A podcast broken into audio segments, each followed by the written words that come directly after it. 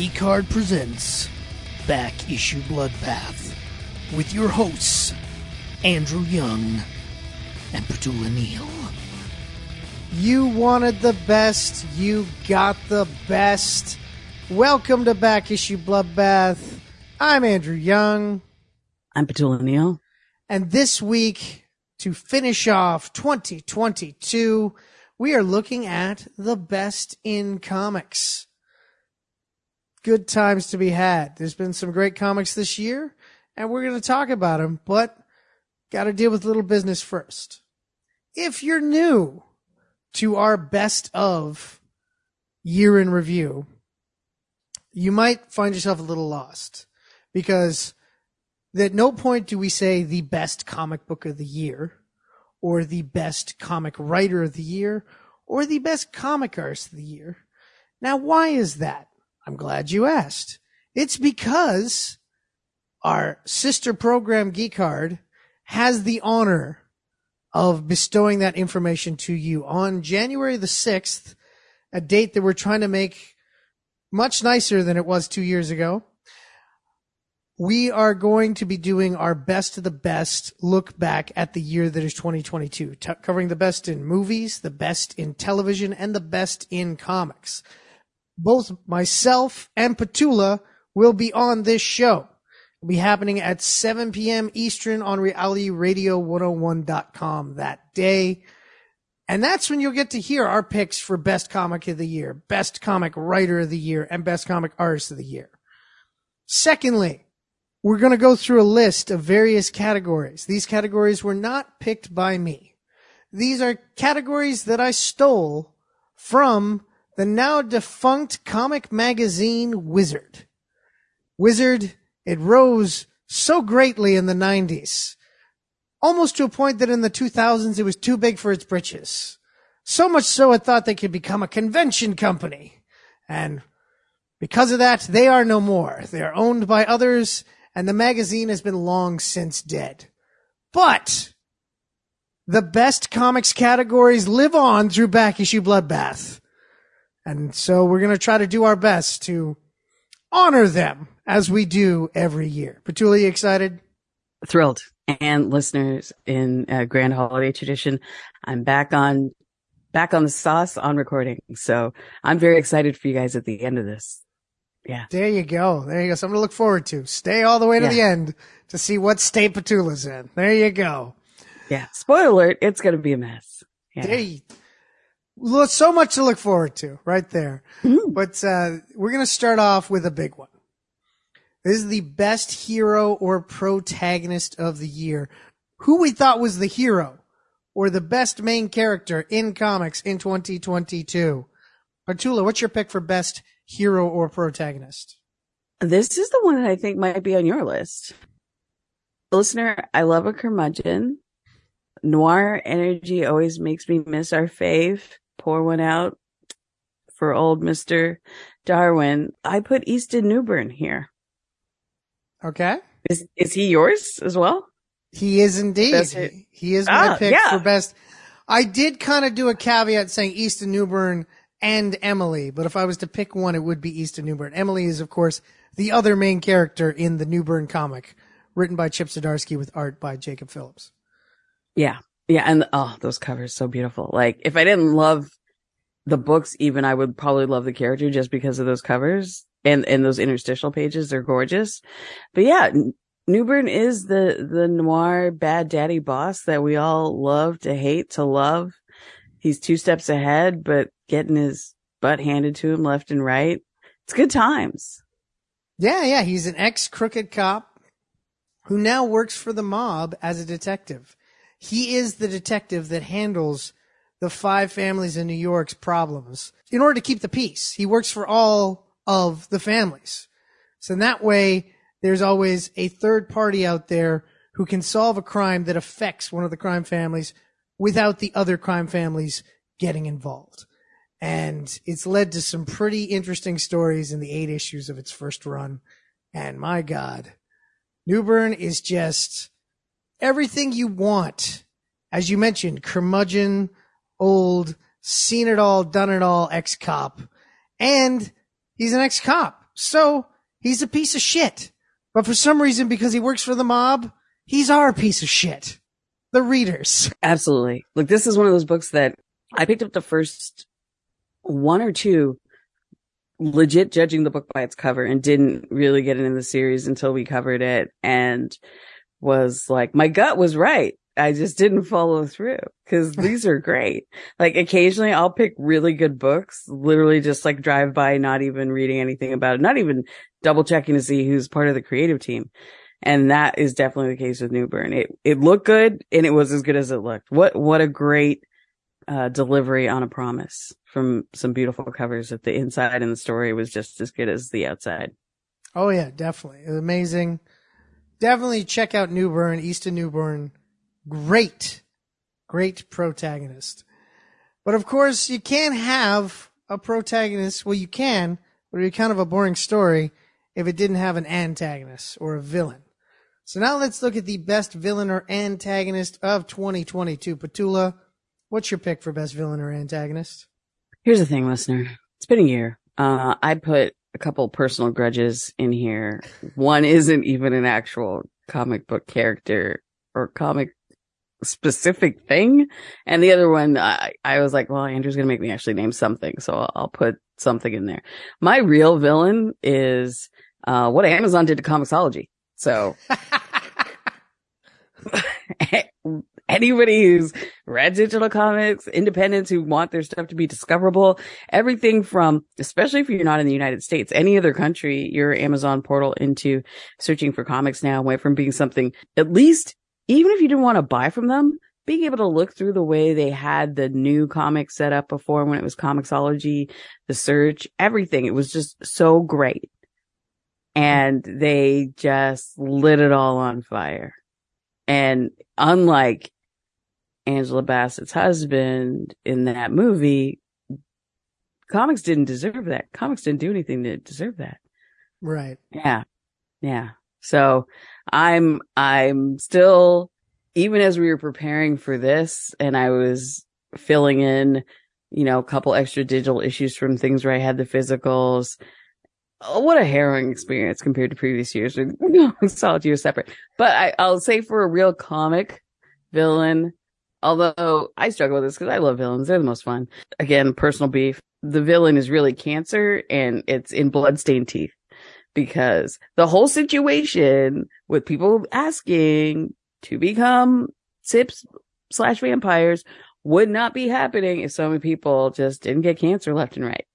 That's all I'm saying. Okay. All right. So yeah. I'm very abstract with your choices this year. Once again. Yeah. yeah, I, yeah. I love a concept. Yeah. I love the concept, much like me most nights. She is high. So, Bloodstained Teeth, if any of you haven't read it, is also a great book to read if you've had perhaps some legal enhancement for your ability to perceive things. It's a one point sort of neon bright colors, blood soaked, uh, a weird mix of like foreground and background. You feel a little off kilter the whole time. And I kind of like that, especially for a vampire story, because as much as people are getting chowed down all the time, the focus isn't so much, you know, the blood on the teeth, which is often that despite the name of the series. It's literally every other color. It's so splashed with color, you barely notice the blood. yeah. Fair enough. Fair enough. Yeah. so that's, that's a series by uh, Christian Ward and Patrick Reynolds. All right. Definitely check it. What's the, what's the publisher? Another image comic run, there just like uh, Newburn. Yeah. There you go. And I'm going to mention another image comic right now. When I was looking at best villain uh, this year, I really wanted to look at who was the most menacing, who was the most bad, bad guy. Because there's a lot of villains that we read. As you said, you know, you got a thing for villains and stuff. So a lot of times we read villains and we like them because they're cool or they're funny or they're, you know, interesting, but not necessarily because they're a villain. You know what I mean? And so this year I wanted to look as like, who's the most unapologetically villainous that I can pick? And I had to look at a book that we're actually going to be covering in a couple of weeks on the show. actually, next week on the show, uh, maybe. Within the next two weeks, you're going to hear this. Hey, I'm the one that's drinking. Get it together. My pick for villain of the year is the Red Queen Killer from that Texas Blood. Oof. And the main reason why is because he is just a villain. hmm We don't get to know his personality. We don't get to know about his childhood. We don't get to know anything. He is a serial killer with a mask. He's like a Michael Myers before they decided to screw things up and start telling more and more of his backstory. It's like he's this unknown who just comes and he kills women and sometimes men. And there's nothing stopping him until something does. And he wears this mask that makes him so unhuman. Like his actions are unhuman, but the fact that he is drawn by Jacob Phillips with another Jacob Phillips drawn comic with that mask that takes away his entire humanity. That to me was like he was the scariest villain I read this year. Yeah. Chills. Literally, because there was snow. Yeah. Definitely, definitely. We're, you're going to hear more about it in an upcoming episode when we cover that Texas Blood. A great book. Definitely should check it out. But of course, it's not just protagonists and antagonists, heroes and villains, the big stars. You got to have some supporting characters in there to, you know, push up and bring to the forefront your stars, right? And so we're picking the best supporting character in comics for this year. Petula, what's your pick? Well, mine does get to do some pushing.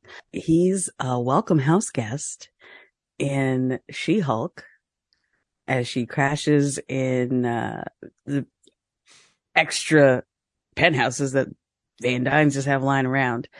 It's Jack of Hearts.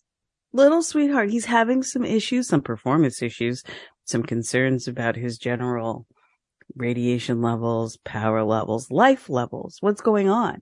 Mm. And despite a, a previous dust up where he almost sucked the life out of Jen, she's like, we're cool, bro. Also, you're kind of cute and I want to dress you up and have you around the house and take care of you. And later on, take care of you. Wink, wink. So their whole energy, I love it. There's so many times in comics where you have characters who have fought each other or accidentally or on purpose or controlled by somebody else and they don't really address it. Like they just sort of, you know, one or two bubbles will write it away, get a little asterisk in blah, blah, blah, blah, blah. Note from the editor. Like Yeah. this is, Unless you're He Carol Danvers. Now, she really held the Avengers Yeah. responsible for what happened to her. Yeah. yeah. Well, Multiple times. the person who feels some type of way, they usually feel some type of way for a while, but the person who did the thing, they usually just like easy breezy, but Jack really does feel some type of way. He feels quite bad, but also watching him explore day to day life. He is very much like an alien in that, oh, I, I thought I didn't, just because I didn't think I needed to eat doesn't mean food isn't delicious. Like the joy and pleasure he takes in things before he gets to take in some more things or get taken in is great. And She-Hulk stories already have this great mix of being sort of grounded, but then bringing in the super elements. Uh, but this sort of your hot friend crashes on the couch and things escalate. Like it has that real world element. And then it also just has on top of it, okay, we're going to just check each other's radiation levels every day because that's something we do. Yeah. Yeah. All right. All right. That's pretty good. My pick for this year is actually from another image comic. It's an image comic that kind of took me by surprise and uh, I was really impressed by. It's from 8 Billion Genies, written by Charles Soule. And that is Will Williams, the owner of the Lampwick Bar. In 8 Million Genies, what happens is on one particular day, every person in the world is given a genie. And that genie is going to stick around until you make your one wish. You only get one. And whatever it is, they'll give it to you unless it gets actually canceled out by somebody else's wish or something like that, depending on what it is. And of course, as soon as all the genies show up, tons of people are going to make stupid, not thinking about it wishes. So the first thing when the genies pop up that Will Williams does as the owner of the Lampwick Bar, he goes, I wish that any wishes that are wished outside of this bar have no effect on the bar or the people in the bar so that it's a safe haven. And so the genie goes, that's a really well thought out wish. Granted. And so now he has basically kept all the people in his bar, which is about, I think, eight people at the time, safe from whatever happens outside. And he has made preparations. He had in his basement, he has tons of supplies and anything you could need. It was almost like he was expecting this to happen. Was he expecting this to happen? You'll just have to read the book to find out. But Will Williams is quite a cool character, quite an interesting character, and probably full of humanity, I'd say. That's beautiful. And when you mentioned Charles Soule, I realized I'm trash and forgot to name the people who worked on the She-Hulk. Yeah. Not Charles Soule on this one. Uh, this one has Rainbow Rowell, Roge Antonio, Rico Renzi, and covers by our homie Jen Bartel. That's why they're so Yeah. pretty. Yeah. Yeah. Yeah. No, I've seen those Yeah. covers, definitely. Oh my gosh. But yeah, so those are our supporting characters. Now we're going to move into the best single panel in a comic. You know, they say a picture's worth a thousand words. Artists every month get to present said pictures. And some say so much about a character or characters or situation without any words. You could take all the dialogue off the page. You'd still know what was going on. And, you know, and sometimes you're just like, I don't care what's going on. Look how awesome that art is. So, Petula, what's your pick for best single panel in a comic in 2022? I picked something uncharacteristically sweet for me. Normally there's violence or gore or naughty bits. This panel is literally a single panel. It's not even a full splash. And it's a very sweet moment in a hospital.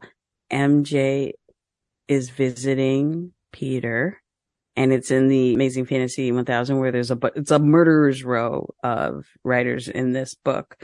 But the writers for this story, Sinister 60th, cause it's, it's old ass Peter. So he's in the hospital because he gets kind of toe up from the flow up. He doesn't recover. he gets up, he gets back up, but he needs medical help. And the writer on this one is Dan Slott, uh, Jim Cheung, pencils and ink, Jay David Ramos, colorist, and letters by Joe Sabino. And this is just a, a snippet in a collection of really good kind of mini spider stories. This panel in this story, this would be in the, the Jim Cheung, J. Jay David Ramos situation.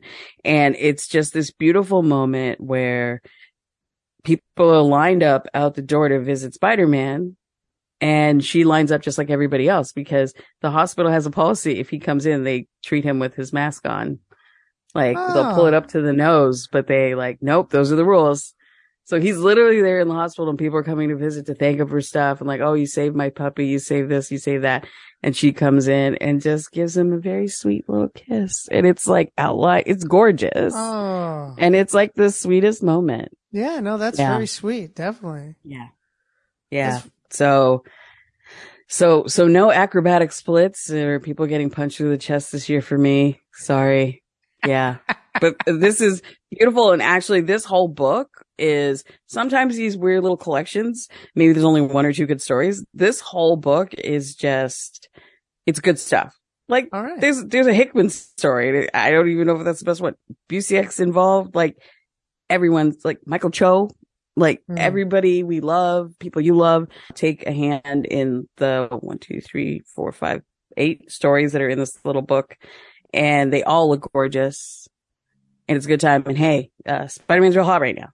My panel this year, I picked something that I felt like truly embodied the character that was in it. That was just sort of like, yeah, that's like, if you look at that, you know what this character is all about. Now, of course, last year I sang the praises of Nightwing. The book has continued to be just a fantastic romp, a real hero story. Almost as good as his ass. there you go. That, But that's it's like- kids. It's like it's proof though that you can tell a Batman type story without having the main character be a little bitch boy. That's basically what Nightwing has been doing. Of course, Tom Taylor's been doing some great writing, but one of the major things that makes this book so special is the artwork by Bruno Redondo. Bruno Redondo has such a simplistic style, but he can make you feel. He can make you feel with his art. And there's a panel in Nightwing number 92. It's a double page spread.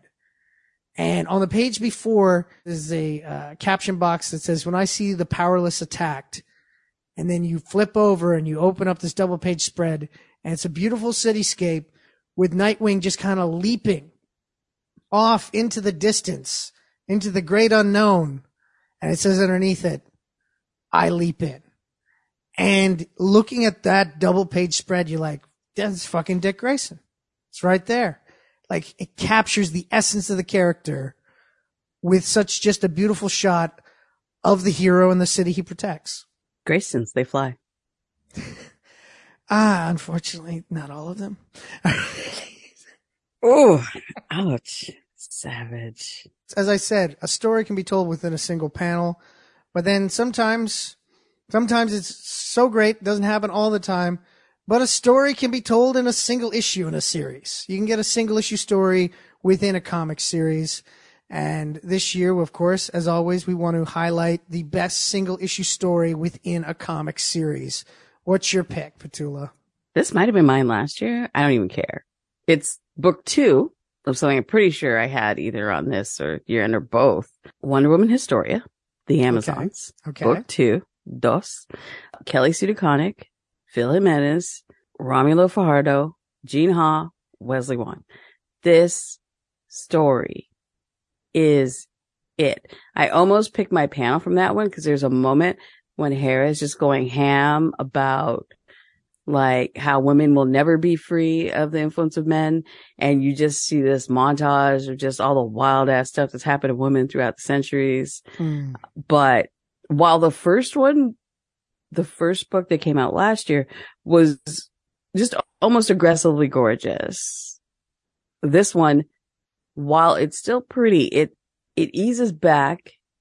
It eases off a little bit on like the hard every panel is just colors and visuals and, you know, Amazons, Amazoning, and it takes you into a smaller story of a group of women that are rescued and end up sort of founding like a seventh tribe of the Amazons.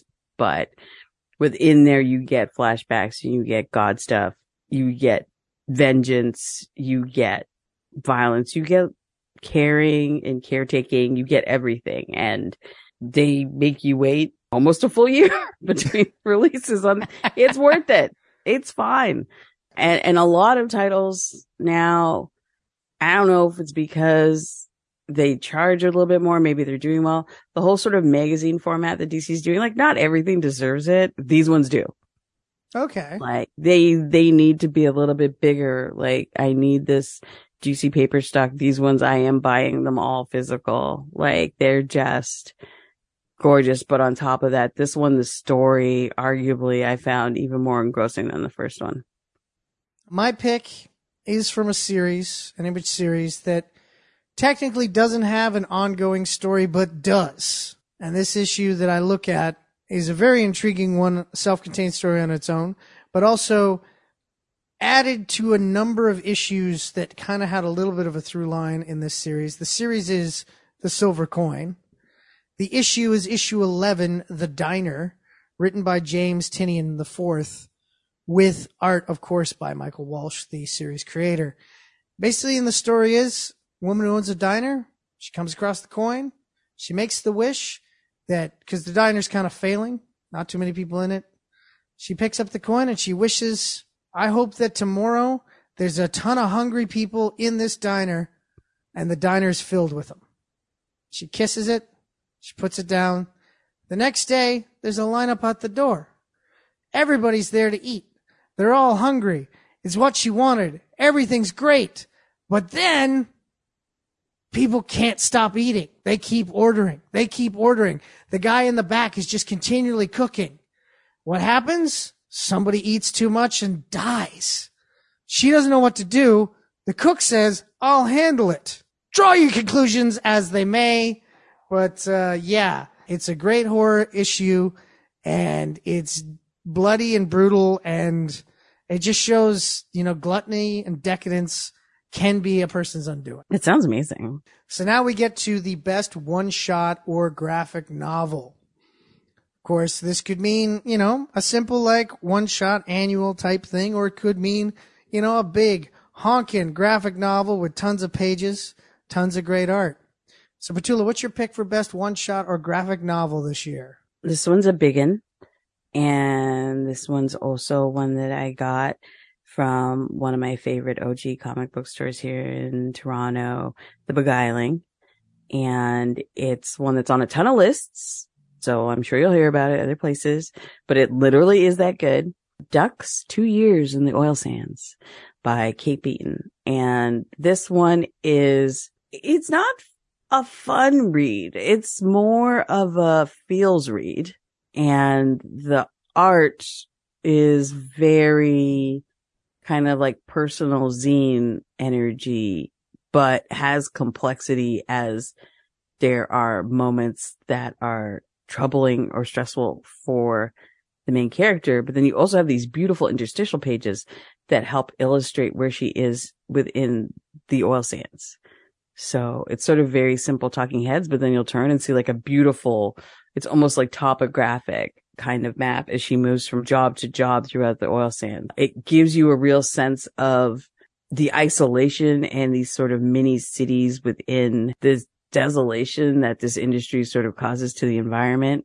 Again, this one's on a lot of lists and it should be uh, super Canadian. This is like maple syrup covered in poutine on a and, and, dripping with Tim Hortons. Like this is the most Canadian thing I've done ever. Like reading this book, I feel like almost it's so, and it's like way far east and west parts of Canada. I've gone out east more than I've gone to Alberta, but it's definitely giving you a view to a type of life. If you grow up in Toronto, you're kind of spoiled. Like, you know, you can probably stay here and get a job. Yeah. And have a mix of people to interact with, to date, to consensually have physical interactions with. Not so in the oil sands. The population density and concentration of men, specifically older married men working in this area where you do have some jobs for women, but it's kind of fraught. And a lot of people could read this book and sort of take different things from it based on either moving somewhere new, like just to a different country and feeling isolated. You know, women in the military, I imagine could read this and have some either relatable or triggering moments. Young people from any small town who are forced to leave the place they love and the people they love in order to just be able to break even on their school debt. Cause, you know, they did all the right things, went to school like they were told, and then, you know, got out and realized, uh, I can't pay this off and stay at home because no job here will ever let me pay this off before I'm old and gray. So it has a lot of really relatable stuff that has you don't need to have worked on the oil sands to have moments of like, I've been that character. I felt like that. I see them or I see like the people around them. Like this one, I would say so you want to be under a warm blanket if you live somewhere cold, like have mm. a cup of tea, maybe even have someone to hug after. There are some tough moments, there are some kind of tricky moments, but it's just good storytelling. And it's the kind of storytelling that in a way, it's almost easier to digest. I think in a graphic novel, I'd read this as a book and this, you know, former English major, this kind of stuff that I might have, you know, been forced to read in school in book format, find it so much more enjoyable with the kind of graphic novel format. It's a book that's been on a lot of people's list this year, so I'm not surprised that you enjoyed it. Now you said before, in a sense, not a fun read because of what the subject matter is about and what happens in it. But don't worry, I've got your fun recovered, people. We're going very much to the fantastical here. In fact, we're going to the Fantastic Four of all places. We talked about this, of course, in our Alex Ross episode, and then myself and Adam Sikora actually broke down the graphic novel itself, Fantastic Four Full Circle, which is the first ever book that Alex Ross has done everything for. He drew it. He wrote it. He did the colors. He did the inks. He did all of it. And it's also a departure from his painter format and just going to regular pencils and inks. And it's slightly different in style and texture, but it's still that same kind of like photorealistic storytelling that you expect from Alex Ross. Now, the storyline itself for a classic Fantastic Four fan, it's going to be exactly what you want. It'll hit the spot because it is a very simplistic sort of sequel to This Man, This Monster, which of course is one of the biggest Lee and Kirby issues ever, where it's the thing took center stage in. This is kind of a sequel to that. It involves the negative zone, but it is just the prettiest pictures you ever did see. Oh my It- god, what a riot of color in that book. It's yeah, gorgeous. yeah, exactly. So it's definitely if you're looking for something that just excites the senses, Fantastic Four Full Circle is the way to go. Definitely. So those some great graphic novels for you to check out. Now, of course, there is the limited series. Where would comics be without the limited series? These days, it wouldn't be anywhere because there's so many limited series compared to ongoings these days. A lot of people, they don't want to take a risk on, you know, just giving somebody an ongoing, so they give them a mini. Here's the mini sort of thing. A lot of companies have gone to that format, and of course, it's led to certain books becoming ongoings. Petula, what's your pick this year for best limited series in 2022? Well, for this one, and this was one that I had on my Twitter bookmarks list early in the year that I hastily copied out just in case, you know, something happens. And it was as good as I hoped it would be. Our queen of Twitter, Gail Simone, Phil Noto, doing, uh, Jessica Jones, Jessica Jones, Jessica Jones, Jessica Jones, like Betty Jessica Jones is in the variants, not variants, the variants. Much like the Bahamas capitalize the T. And I know if you're, you know, anyway, MCU, Spider, whatever, or even just a, a Berlantiverse fan, you hear variants, you start to twitch. Somehow they made it fresh. Mostly, I think because it's Jessica Jones. So, you know, you know our girl. First thing she does when she meets herself is punch the hell out of herself. Yes, yeah. yeah. It's real punch first, talk it out later kind of moment in the beginning. So meeting her, not just first, but second and third and fourth variants, it's, it's a little bumpy, but you also have supporting characters, including Luke looking good, giving daddy, daddy, daddy, being a good daddy, you know, just following Jessica's orders without any question. That's my love language. So good. And it's beautiful art. There's a moment before she meets the first variant where she's having a face mugging, I would call it, at a cosmetic counter and they're trying to help her pick a lipstick. And so you're getting sort of a teaser of what's coming where they talk about the different colors of lipstick and how each color can, you know, make her a different version of herself because somehow makeup can uh, make us more, less, something that is desired. Whatever that panel also was on my short list for like possible panels of the year. Mm. It's giving and it's just the kind of story where there's resolution and yet a cliffhanger in every issue. It's one of those ones where I was like, I'll just wait to read Unlimited. Couldn't wait. Like, so I have a weird mix of like physical paid digital and then having read on unlimited to stay abreast of the situation. Mm. And yeah, I mean, I had to buy the first one. The first one was just gorgeous and it's probably some of the most fun I've had in a series that I know is just gonna end, I think, in the next issue. Yeah. Yeah, it actually the last issue came out today, and well, we're recording this, and uh, I actually want to throw out there my pick for this year is also the variants No, by Gail Simone and we Phil never Noto. do this. Yes, yes. And here's the thing that's crazy about it is that We usually pick the same boy stuff. We never pick the same girl stuff. This is fun. so the part you talked about with the lipstick and everything, the thing that I really enjoy is that that moment is kind of called back to at the end in the final panels of this series in a way that you wouldn't think immediately. And in fact, I read the last panel of this series going, okay, I guess that's a fun joke. And then I was like, oh, wait a second. That calls back to the first issue. And of course, classic writing is always like the end hangs in the beginning. So it was a nice little touch in there. Also, of course, as you said, the Phil Noto art is just gorgeous, just gorgeous work. But the other thing that's interesting is that the variants in the story are just half the problem for Jessica because she's also dealing with it's the anniversary of the Purple Man. Yeah, messing with her shit, giving her, you know, like basically controlling her, making her his bodyguard and slave. And she finds out that the Purple Man left a little, uh, as he called it, his birthday present in her mind that affected another person that was controlled by the Purple Man. Is that it's basically like a hypnotic suggestion left in there to die. Mm. And so she's dealing with these variants at the same time that she's dealing with basically a ticking clock that's in her head. So the tension is coming twofold in this entire story. Also, it's kind of fun to hear you say that this was your favorite because the fourth issue really hinges on your favorite bad daddy. Mm. Professor Xavier makes a cameo appearance that's super important in the mm. story and he's treated like the, the bestest of good guys in it too.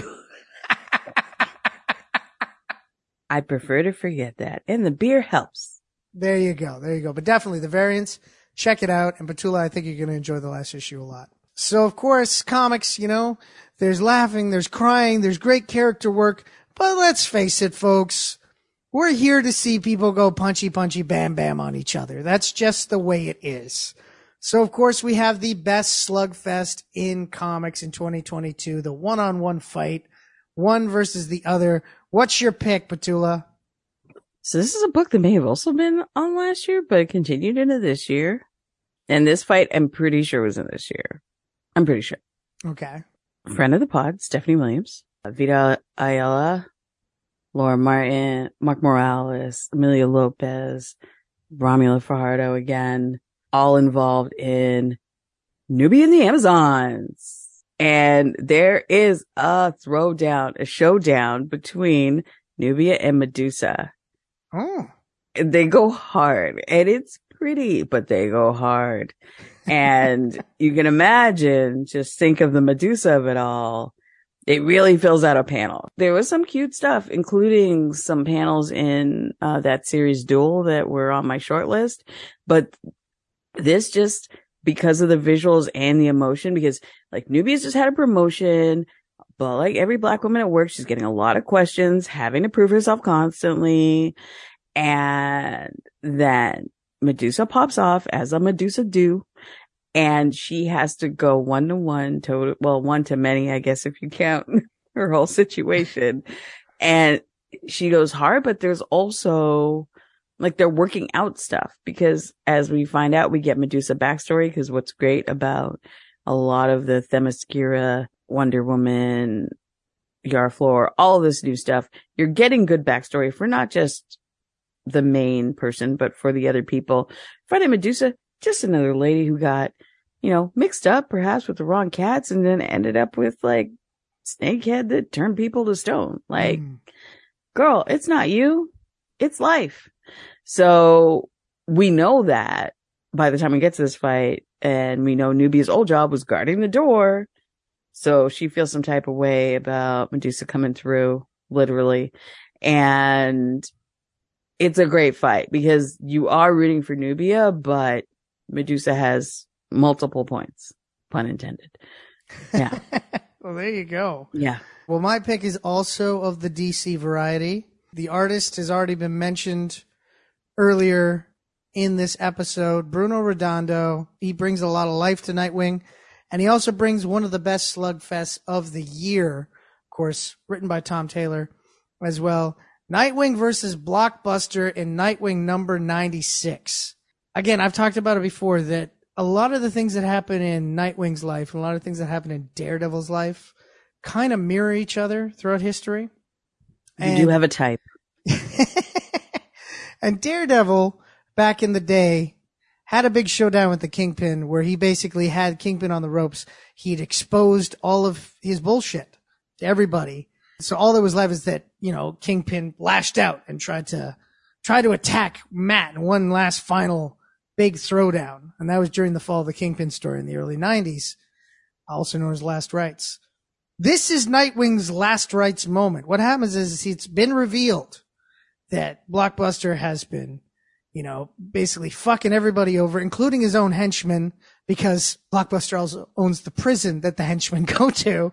So he has nobody. And uh, Dick Grayson has just built this place for the uh, homeless children right on the docks called Haven. And it's this big like park and there's a bunch of buildings and everything like that. So Blockbuster has gone to Haven to just destroy it.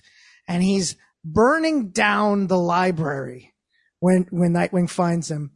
And Blockbuster grabs him and knocks the mask off of Nightwing's face and finally realizes that, oh shit, the two people I hate the most are the same guy, Dick Grayson and Nightwing.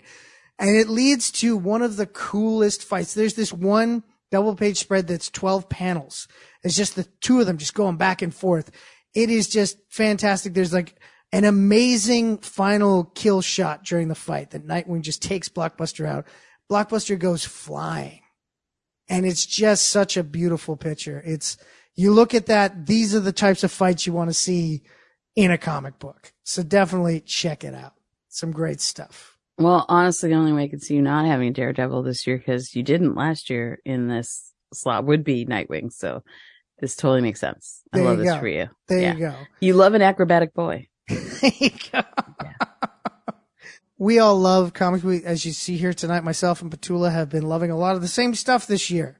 And there's, of course, tons of certain books that pop up on a lot of people's lists. But then there's some that don't. There's some new books that maybe haven't got enough issues out for people to really consider it for anything. Or maybe there's a book that's kind of going right under the radar. So we want to give tip of the hat to the best sleeper book of 2021. Tula, what's your pick? I don't know if this is a sleeper sleeper, but it definitely was one that I picked up because it was pretty, as I do. And then I put it in my to be read pile and then picked it up one night with some gummies and oh, this is fun, shiny colors and got into the story like, like so many independents. It's great. You go in, you don't know what to expect you don't even really know the premise until you're partway through or sometimes most of the way through the first issue. This is another image comic. It's called Bolero. It's by Wyatt Kennedy and Luana Vecchio. Vecchio? I'll give you the log line because I don't want to spoil too much, but I'll talk a little bit about it after. A woman running away from a broken heart discovers a mother key into parallel universes. The rules are the key can work on any door. The mother will only let you visit 53 universes. Uh, do not ask to speak to the mother and never hop more than 53 times. And one of the things they leverage with the whole universe hopping is different art styles. So at one moment you're in like a dreamy kind of saturated. It's almost like giving Jen Bartel mixed with Jordie Bellaire. And the next minute it's chibi, it's anime, it's crispy. Next one you're in, it's very like straight ahead, clean lines, two talking heads in a diner.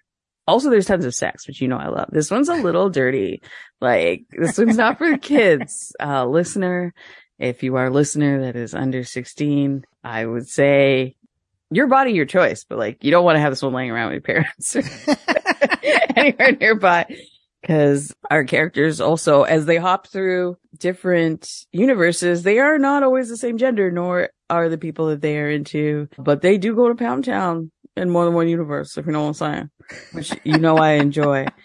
But like, it's gorgeous. And because of the premise, it quickly diverges from it being about the relationship to just being about us experiencing these different hops with our lead character. And I would say this was one, again, I picked it up because it looked cute, threw it in my pile, pulled it out and was like, yes, once again, I love judging books by the cover because comics, they should be good if the cover's good or at least yeah. have a chance. Yeah. Uh, yeah, this one was a delightful surprise when I dug it out and started reading. So I, I think I've read the first five now. And yeah, just fun. And I haven't seen this one talked about as much, but yeah, another image one. Oh wow! Well, there you go. That's great. Now I'm going to mention a book from Dark Horse. It's my first Dark Horse book making the list. Uh, of course, Brian Michael Bendis. He's now set up shop at Dark Horse. His time at DC is done. And there's a little book. Only two issues have come out so far, and it's called The Ones, with art by Jacob Edgar. And basically, what it's about is throughout history, there's been a person who has been called upon to do something great. They're known as the one, The one, of course, is a concept in literature forever, right? The one person that's meant to do something. What happens if like a bunch of former ones are called together by a prophecy to stop the devil who has just been born? And they go, well, he's a baby right now. We got some time, so we're not even, let's regroup in 10 years and see what happens. And then five years later, the apocalypse happens. Now the ones have to work together to stop the thing they should have stopped before. Like some of these people have powers, but some of these people were just certain things. Like there was one guy who he was a baby when he was the one. That it was like his birth stopped something. Then, but then you also have like a demon hunter and you have like a guy who's like throughout time been a warrior. Then you have someone who's been a superhero, but she gave it all up to be like a tech media mogul sort of thing and now has to put the, the, the outfit back on and everything. And then you got them kind of being led around by this guy who he's been given by his uncle the ability to seize the prophecies and lets people know what they're supposed to do. He's brought the ones together to stop this evil. And it's great because this is not, it's a team of people who have worked individually and they are also from various different walks of life. And they just, so it's a like, it's a big, like odd couple, but a group sort of thing. It's fantastic. And it's got all different shapes and colors and it's got all the same problems that when you put a bunch of people together and it is, it is fun. It is fun, but it also has the tension of, Hey, guess what? Everybody's going to die. So Here's the thing. Everyone puts works well with others on their resume. Not everyone does. yeah. Yeah. That sounds fun though. I yeah, yeah. that. Yeah. It's definitely, definitely one worth checking out. And of course, you know, we talked about some classic characters here. We talked about some new characters, but you know, there can only be one best new character. You never get a second chance to make a first impression. And this year there was a number of characters who made a first impression. Petula, what's your pick for best new character of 2021? Okay. Here's the thing, listener.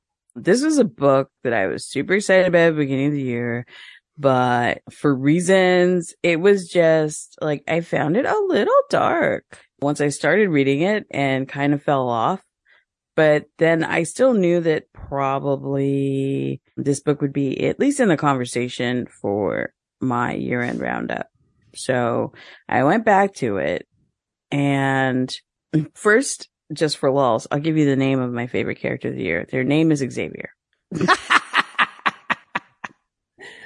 and they are not the not the lead Sunny who looks very much like this book was written so Benedict Monk could star in the movie of this, but they are one of the other characters in a new book that had a lot of buzz, uh, Righteous Thirst for Vengeance by Rick Remender and Andre Lima Araujo. And it's a character that, you know, they're not doing much for most of the book. And I did fall off it. The pacing is deliberately slow. I won't, don't even want to say slow. It takes its time and maybe we've all become a little too impatient.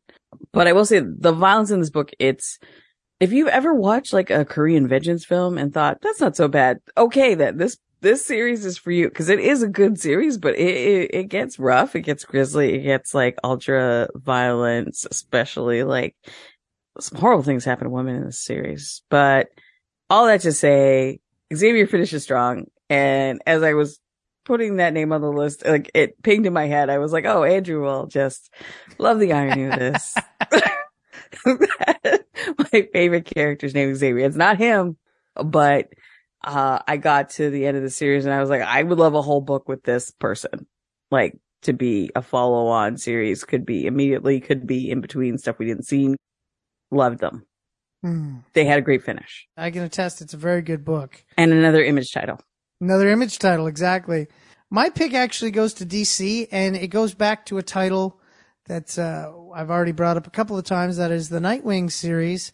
A new character that surprisingly, when I heard that this character was debuting, I thought in my head, this character is going to suck. But then I just finished the issue in Nightwing 98 and went, this character is pretty fun. And that is Nightmite. now, you, of course, longtime readers of DC Comics know about Batmite, a magical imp that fucks with Batman. Why? Because he loves to fuck with Batman. And then, of course, in Superman, a man who has trouble with magic, there's Mr. Mxyzptlk, also an imp who likes to fuck with Superman. Nightmite shows up. Guess what? He don't want to fuck with Nightwing. Nightwing is his favorite person. That's why he's be- became Nightmite. He, likes big butts and he cannot lie.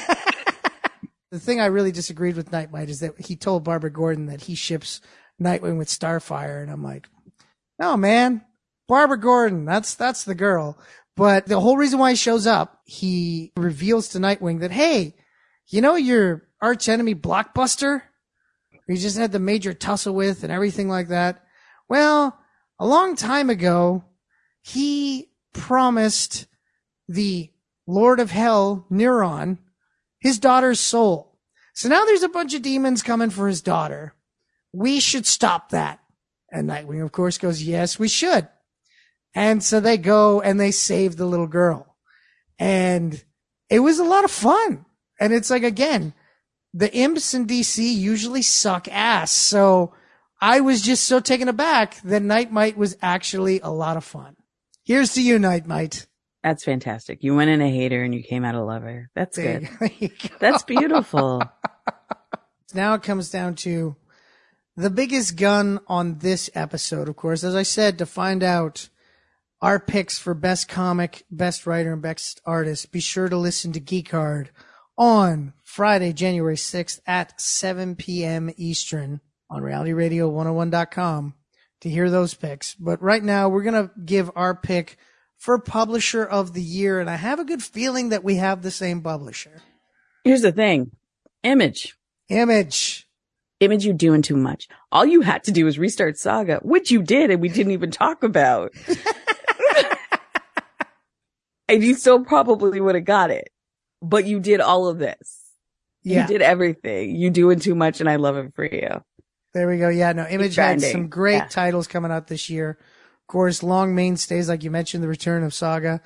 And then also the return of That Texas Blood. That was great. You got Newburn. You got 8 Billion Genies. You got uh, Righteous Thirst for Vengeance. You got The Silver Coins still going. And there's a bunch of other ones that you mentioned as well. Yeah, I went issues deep on Image this year. hmm There you go. Yeah. There was So a Image- lot. There was a lot. Image is given variety. Image is given a lot of amazing creators a chance. And of course, it has to do with their publishing structure. So many great creators there. Definitely worth checking out. And they didn't blow their whole load this year. Like, uh, there's already one that there's only a couple issues out, two graves that may make it on my list for next year. Like, they just keep coming. It's very exciting. Exciting times. go. There you go. Petula likes it when they just keep coming. So there you go. hmm so that brings us to the end of this episode of Back Issue Bloodbath and this year of Back Issue Bloodbath. We'll be back next year. That's next week, people, with our first episode. We got some great comic stories coming your way and we got some great chats coming your way. And 2023 is going to be a lot of fun. You excited? Comic wise? Sure. There we Yeah. go. Absolutely. Hey, listener, I love sitting at home, uh, under pile of blankets with a pile of comic books or my devices digital to read comics. so, you know, either way, I'll be having a good time here by myself in 2023. And I hope to share some of my better times with you. There we go. So we've come to the end of this week's episode of Back Issue Bloodbath. Petula, where can people find you? At inative.com on Twitter and Hive when it comes back up at Obesacantawit, E O-B-E-S-A-C-A-N-T-A-V-I-T. And here with you. Of course, you can find everything I do over at geekhardshow.com. Follow me on Twitter at geekhard. Follow me on Instagram at Andrew underscore of underscore geek underscore hard. Uh, of course, you can follow this very show on Facebook at Back Issue Bloodbath. Of course, we post the new episode there every week. But the easiest way to make sure you don't miss an episode is to subscribe to us on your podcasting platform of choice. So while you're there, leave a five star rating and review because it helps with the analytics. And the more people that know, that's great. Because we love the audience we have, but we'd love it if your friends came along for the ride too. This has been Back Issue Bloodbath. I've been Andrew Young. I've been Petula Neal. Have yourself a good.